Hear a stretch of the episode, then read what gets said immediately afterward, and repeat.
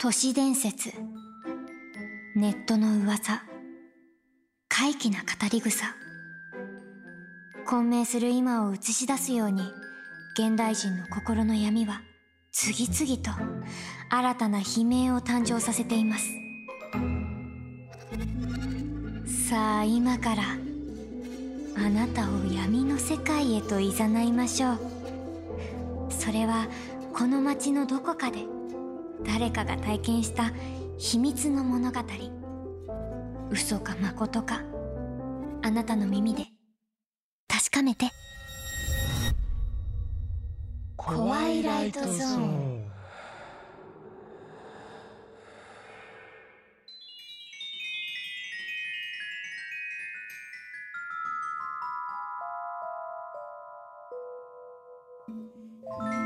コワイライトゾーン案内人の夏野京子です。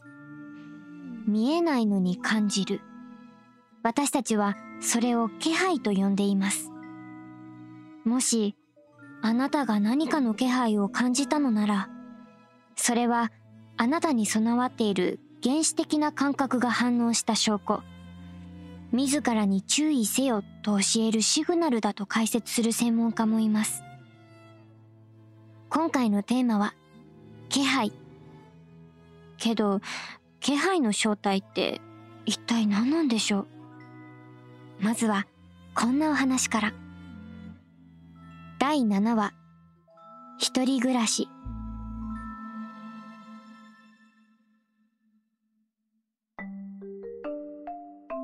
ふるさとから上京して一人暮らしを始めた。都会の生活は毎日が新鮮だけど不安もある。大学の授業から帰ってきた時だ。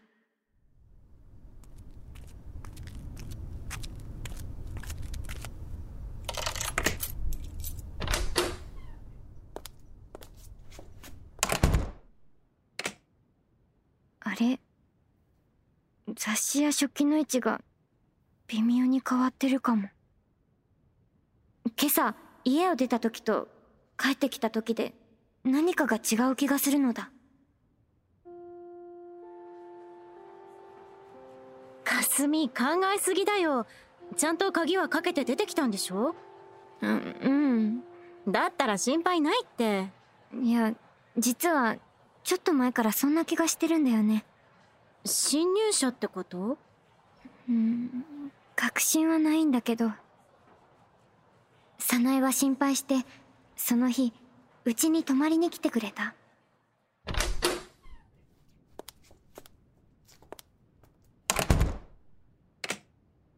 へえ綺麗にしてるね。まだ住み始めたばかりだから。あもしもし？あお母さん？うん大丈夫。今友達来てるからたね。かすみの部屋固定電話あるんだ。うん。固定電話って緊急時でもつながるでしょ？だから心配して親がつけてくれたの。ふん。かすみって箱入り娘なんだ。そんなんじゃないよ。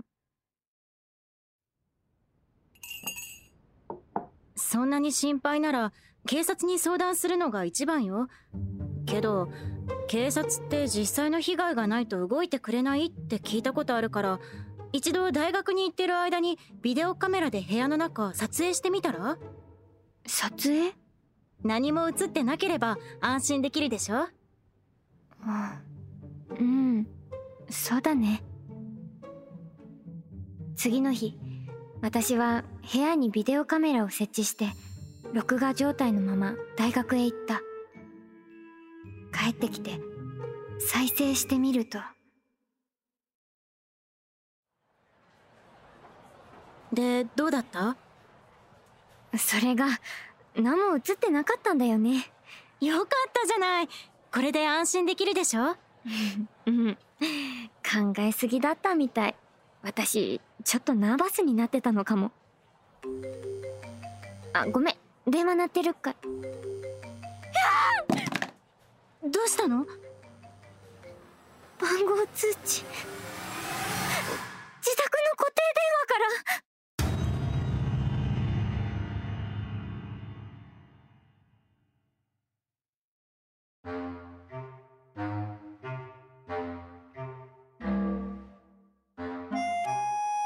ら。再び夏の京子です。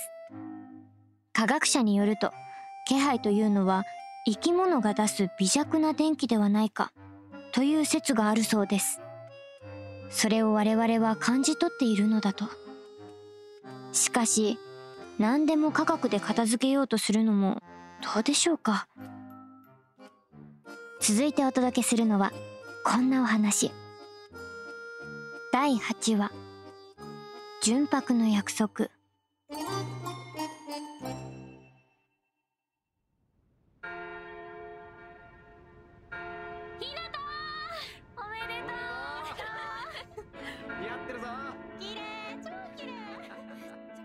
今親友のひなたは純白のウェディングドレスを着ている。高校時代から付き合っている彼と腕を組み幸せそうに微笑んでいる。私まで心があったかくなる。披露宴の会場は私を含めた新郎新婦共通の同級生が集まってまるでクラス会のような和やかな雰囲気に包まれていた。けど中には陰口を叩く人もいる。出会って10年近くも一途ってすごいよね。昔はいろいろあったっぽいけど。もう時効でしょ。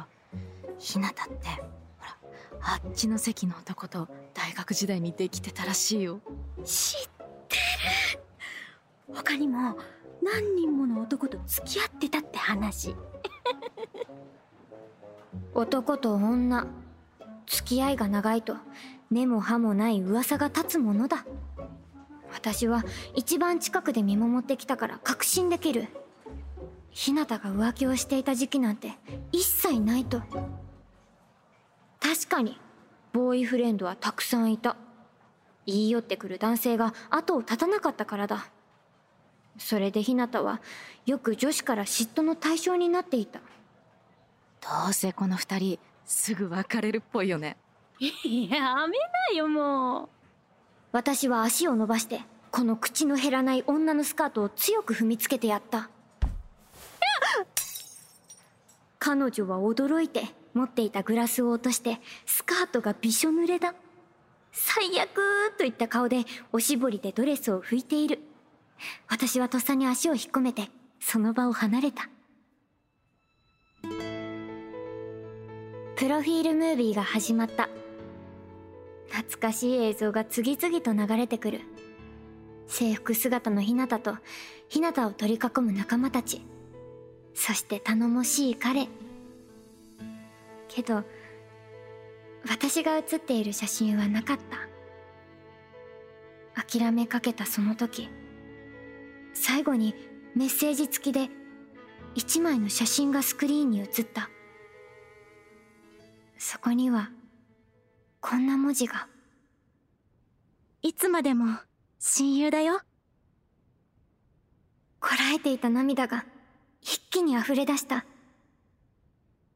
ひなた私のこと覚えててくれたんだ長く闘病していたので高校にはろくに通っていない。生きている時から私の存在は幽霊みたいだった。でもひなただけはいつも気にかけてくれた。それが嬉しくてずっと恩返しがしたくて。私は一つの約束を立てた。あなたのそばで見守り続けると。けど。もう大丈夫だね。うん。彼がいる。私の役目はこれでおしまい。末永くお幸せに。いつまでも親友だよ。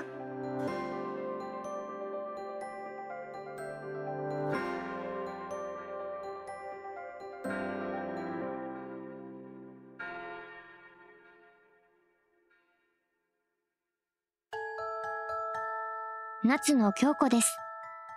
この世界には目には見えないけど、あなたを見守り続けている存在がいるのかもしれません。たとえあなたが一人ぼっちでも、今日も無事に過ごせたなら、それはその人のおかげかも。あなたが信じていれば、その人はきっといます。原作脚本、鈴木茂樹。制作、シャララカンパニー。監修プロデュース、日本放送。出演、北川里奈。小平桃香。門倉恵里子。そしてご案内は、夏野京子こと、福原遥でした。次にコワイライトゾーンを体験するのは、あなたかも。またね。